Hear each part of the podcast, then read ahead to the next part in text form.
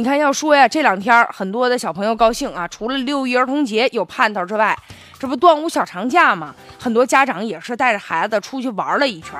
你比如说啊，就是五月二十九号那天，有数据呢就统计说，四川省啊纳入到统计的四呃七十四个四 A 级含四 A 级以上的旅游景区，一共接待了旅游。这个人数达到了一百一十二点六五万人次，实现的门票收入达到两千四百七十五点八六万元。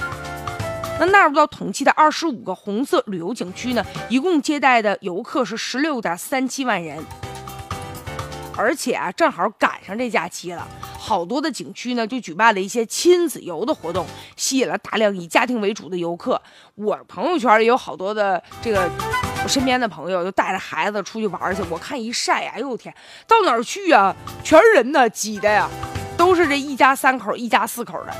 在孩子的成长过程当中吧，不能指望说天天过节呀，但是吧，要天天父母都能陪一陪孩子来说，确实是挺高兴的一件事儿。但是现在吧，我感觉小孩能得到父母的陪伴，都成为一种奢侈了。大人总是充满抱怨，我还得出去给你挣钱去呢。哪有功夫天天陪你？而且吧，家长就是喜欢让孩子什么呢？挣来钱之后报各种班儿啊，什么这个对孩子进行所谓的家长认为的有价值的培养和培训。这样一来呢，分儿是挺高，但是呢缺乏亲情啊。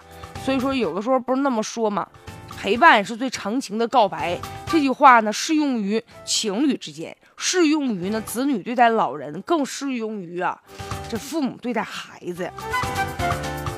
所以也是抽时间吧，啊，多陪一陪孩子。